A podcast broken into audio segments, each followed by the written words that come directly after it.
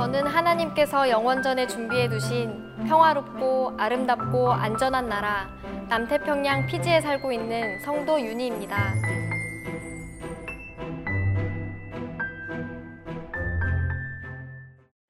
저는 아주 어렸을 때부터 하나님이 전 우주 만물을 창조하셨다는 것이 믿어졌었고 또 성경에 기록되어져 있는 모든 게 사실일 거라고 확신하면서 교회를 다녔었는데 그런 저의 신앙생활은 딱 거기까지가 전부였습니다. 은혜로교회를 다니기 전까지는 모태신앙으로 이십사 년 동안 교인이 이천 명 이상 되는 대형교회였던 대원감리교회를 다녔습니다. 겉으로 봤을 때는 크고 교인이 많은 부작교회였고 지역 주민을 섬긴다는 취지로 여러 가지 봉사나 행사가 많은 교회였습니다. 하지만 실상은 청소년 담당 전도사가 어린 여학생을 잡아먹고 청년 담당 목사는 수년 동안 교회 돈을 횡령해서 쫓겨났고 아동부 전도사는 동성애에 관련된 사건이 일어나 쫓겨나는 일도 있었습니다. 그리고 헌금을 거두려고 교인들의 피를 말리는 교회였습니다. 설교는 해마다 빠짐없이 돌아오는 무슨 날마다 늘 같은 주제의 설교, 구색을 맞추려고 끼워넣은 성경 한 절에 내용은 부자 되는 법, 복 받는 법, 이런 세상에 어느 강연 같은 데서 들을 수 있는 뻔한 얘기를 하는데 그마저도 고작 이삼십 분이 그만이었습니다. 어차피 결론은 돈을 많이 내라는 말이었습니다. 그 교회에 십일조를 많이 내던 장로님이 성공했다면서 진짜 걸핏하면 예배 시간에 일으켜 소개하고 박수갈채를 보내서 전교인의 부러움의 대상으로 만들었었는데 실상은 간음 사건이 드러나서 그 장로님도 결국 교회에서 쫓겨났습니다. 그 외에도 뭐 비전센터를 건축한다고 헌금자 명단을 그래프로 만들어서 교회 로비에 게시하기도 했었고 천 번째라는 헌금을 만들었는데 천 번을 내야 하는 헌금 봉투에 숫자가 중간에 한 번 건너뛰어졌다고 친구에게 전화가 왔다는 얘기도 들었습니다. 그리고 교인들 헌금으로 거의 한 달에 한 번꼴로 세상 노래하는 가수들이나 공연하는 그룹들을 불러가지고 지역 주민을 전도한답시고 행사를 하고 또 끝나면 관련된 상품 같은 걸 팔아서 돈을 벌고 특이한 이름을 붙인 헌금 봉투들은 계속해서 만들어지고 돈을 걷는 방법은 끝이 없었습니다. 분명 어렸을 때 수도 없이 불렀던 어린이 찬송가에는 하나님 나라는 돈으로는 못 가고 거듭나야만 갈 수 있다고 했고 사랑은 더 가지지 않고 버리는 것이며 동전 한 잎이라도 움켜잡으려면 없어진다고 써 있었는데 그리고 그 많은 찬송들은 성경의 근거에서 만들어진 것이었을 텐데 왜 하나님께 복을 받으려면 돈이 우선이 되어야 한다고 자꾸 가르치는지 그때는 아무런 반문도 못하고 그냥 돈에 미쳐가는 교회에 환멸을 느끼게 됐고 점점 멀어져 갔습니다. 그리고 저는 교회 수련회에서 방언을 받았습니다. 그 수련회의 목적은 모든 참석자들이 방언을 받는 것이어서 삼 박 사 일 내내 방언을 달라고 기도하게 했습니다. 그때 처음 방언을 하면서 감사하기도 했고 신기하기도 했는데 지속되지 않아서 근심도 했습니다. 항상 교회에서는 은사를 사용하지 않으면 소멸되기 때문에 늘 방언하기를 힘써야 하고 또 방언하는 언어가 계속 달라져야 한다고 가르쳤습니다. 근데 정작 제가 하던 방언은 일 년에 한두 번 있는 수련회 때나 다 같이 큰 소리로 기도할 때 마치 분위기에 휩쓸려 나오듯이 어렵게 나왔고 달라져야 한다는 방언은 매번 같은 소리만 나왔습니다. 그러면서 시간이 지날수록 의문만 생겼습니다. 한 시간이고 두 시간이고 입으로는 방언을 하는데 막상 머릿속에는 다른 생각을 할 수 있는 게 너무 이상했습니다.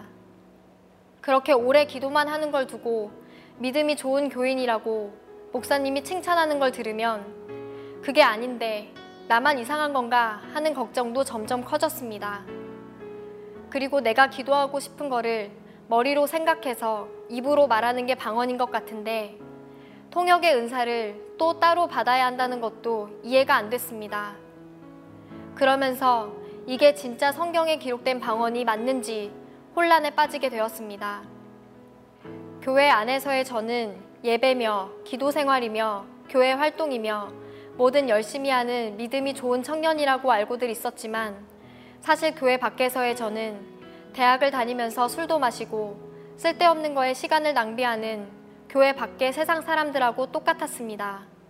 생각도 행동도 별다른 차이도 없는 전혀 기독교인이라고는 상상도 못할 정반대의 삶을 살았습니다. 회사를 다니면서 돈을 벌어도 흥청망청 쓰느라 바빴고 딱히 인생에 큰 목적이 없었기 때문에 하루하루를 그저 버티면서 살았던 것 같습니다. 근데 또 욕심은 많아가지고 하나님을 놓으면 큰일 나지 싶어서 금요철 하나 주일 예배 때는 울면서 회개하고 다시는 이렇게 삶을 헛되게 살지 않겠다고 아무리 다짐을 해도 돌아서서 나오면 그게 끝이었고 그 공허함이 느껴지는 현실이 저한테는 정말 큰 고통이었습니다. 그리고 그때는 하나님께서 제 일거수일투족을 온전하게 주관하고 계시는 걸 인지할 수 없었기 때문에 그냥 손바닥으로 하늘을 가리고 싶어 했었습니다. 그렇게 혼란 속에 방황하고 힘들어하고 있었을 때 어머니께서 은혜로교회 예배를 드리고 오시더니 신옥주 목사님께서 쓰신 내 생각은 너희 생각과 다르고 방언이라는 책을 주셨습니다. 그때 저는 제가 하고 있는 방언에 의심만 쌓였을 때라 바로 책을 읽었습니다. 그때 당시에는 어떤 말씀인지 완전하게 이해를 할 수는 없었지만 내가 알고 있는 방언이 잘못된 것일 수 있겠구나, 자칫하면 큰일 나겠구나 하는 생각이 들어서 뭐가 진짜인지 분별하게 해달라고 기도를 했습니다. 그런데 응답을 어떻게 받는 건지 모르니까 그냥 무식하게 기도한답시고 혼자 답답해하고 있었는데 그때 어머니께서 저한테 같이 은혜로교회에 가서 직접 말씀을 들어보자고 권면을 하셨고 그 주에 예배를 드리게 되었습니다. 그날 딱 한 번의 말씀으로 더 이상 뭐가 진짜 진리인지 분별하게 해달라고 기도할 필요가 없었습니다.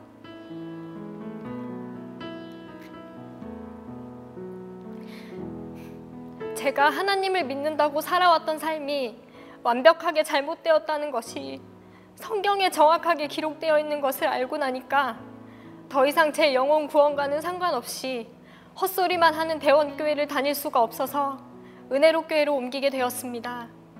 말씀을 받으면 받을수록 그동안의 교회에서는 같은 성경을 가지고 대체 뭘 가르친 것인지, 어떻게 이렇게까지 정반대의 길을 가고 있는지에 대해서 이해할 수 없었고, 만약 이 말씀을 만나지 못했다면 허무한 인생으로 살다가 지옥에 가게 됐을 거라는 생각에 택해 주신 은혜에 그저 감사드릴 뿐입니다.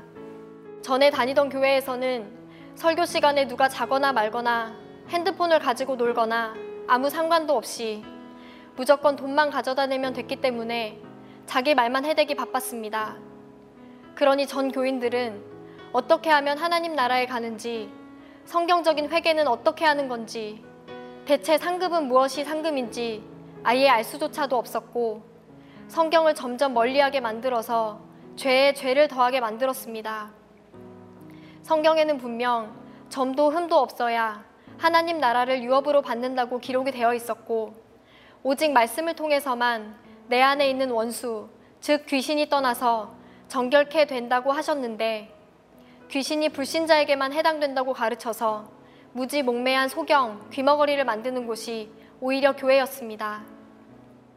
내 영혼은 내게 맡기셨다는 말씀을 고민했어야 했는데 그때의 저는 천국에 가리라는 확신도 없이 오히려 제 영혼을 방치했습니다. 그러던 중에 제가 궁금했고 알고 싶었던 모든 것이 풀어지는 말씀을 만나게 된 겁니다. 물에 물 탄 듯 술에 술 탄 듯 희미하게 살던 제 삶에 뚜렷한 목적이 생겼고 무엇이 진리이고 무엇이 귀신인지, 또 어떤 생각이 귀신이 주는 생각인지, 어떤 것이 귀신의 가르침인지를 정확하고 명확하게 성경을 통해 목사님께서 전해주시는 말씀을 통해 분별할 수 있게 되었습니다. 왜 하나님을 믿어야 하는지, 왜 죄를 짓지 않고 살아야만 하는지, 그리고 나를 창조하신 이유까지도요.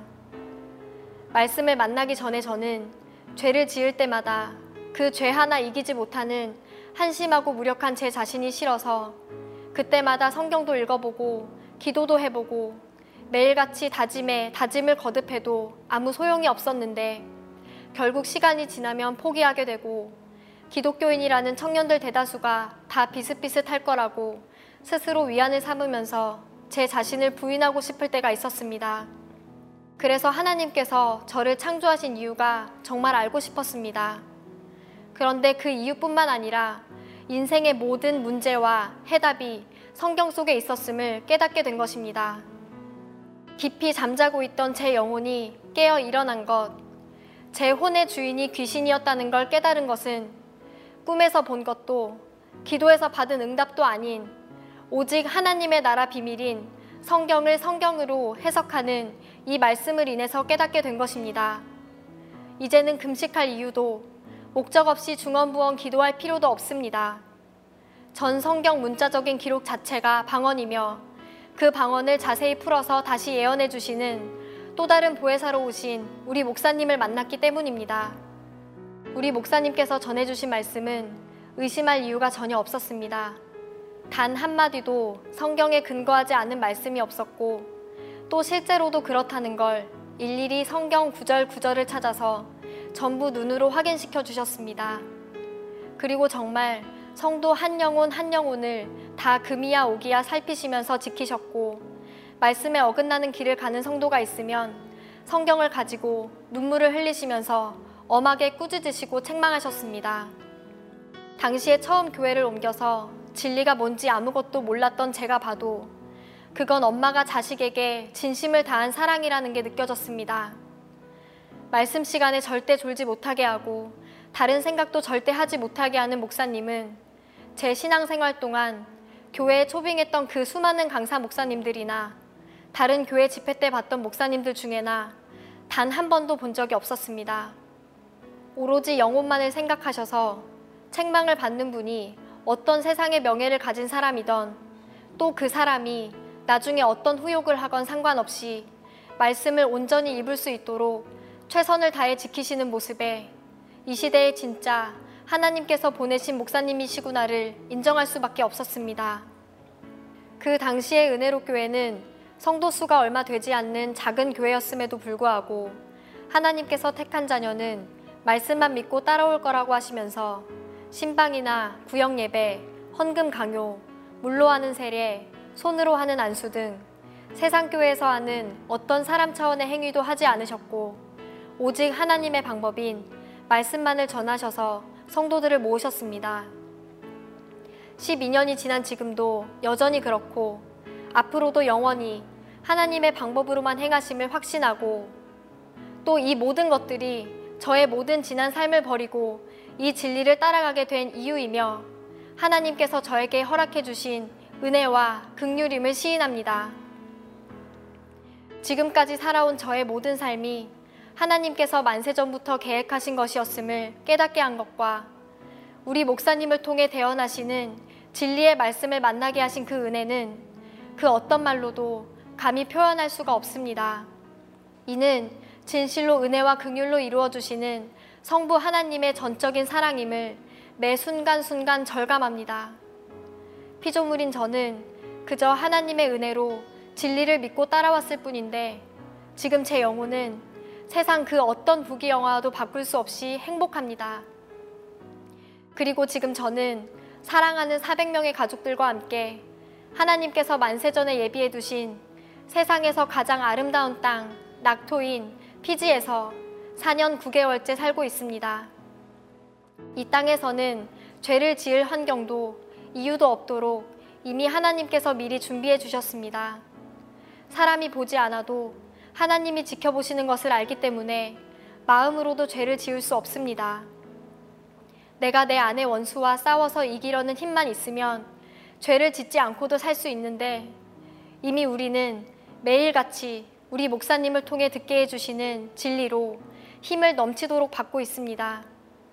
죄를 짓지 않고 살 수 있다는 것이 저에게는 막연한 판타지 같았는데 지금은 우리 모두가 죄를 짓지 않고도 온 세상 사람들이 가지고 있는 어떤 걱정, 근심, 슬픔 없이 그들과는 비교할 수 없게 즐겁고 기쁨이 넘치는 실상을 살고 있습니다. 감히 상상도 해본 적 없던 큰 일이 말씀이 실상이 되어 이 땅에 이루어지고 있습니다. 이미 성경에 다 기록해 두신 것을 우리는 알 수 없었는데 오직 아버지의 은혜로 우리 목사님을 통해 준비하셨고 알게 하셨고 마음으로 깨달을 수 있도록 허락하셨습니다. 또한 저를 점도 흠도 없게 하시려 말씀으로 구속하셔서 만세전에 예비한 낙토로 옮겨주시고 우리 손으로 하나님의 영원한 기업을 일으키는 일에 사용해 주심에 매 순간순간이 진실로 감사합니다. 어떤 부를 누린들 지금보다 행복할 수는 없습니다. 일생을 저밖에 모르며 이기적으로 살아왔던 저는 이제 진짜 가족이 무엇인지, 사랑이 무엇인지를 하나님께서 우리 목사님을 통해 알게 하셨습니다. 원수까지도 사랑하라는 말씀은 그냥 성경에 기록된 말씀이라고만 생각했는데 한 절, 한 자도 그냥 기록한 말씀이 없듯이 이 말씀 또한 실제로 이루고 계십니다. 여전히 그들을 아버지의 마음으로 사랑하셔서 대적하는 사람들이 다시 하나님 앞에 돌아오기만을 눈물로 기다리시는 그 마음은 진정 하나님의 마음입니다. 이건 이성이 있는 사람이라면 진심임을, 정말 특별한 말씀이라는 것을, 이 말씀이 아니면 하나님 나라와 아무 관계가 없다는 것을 반드시 알게 될 것입니다.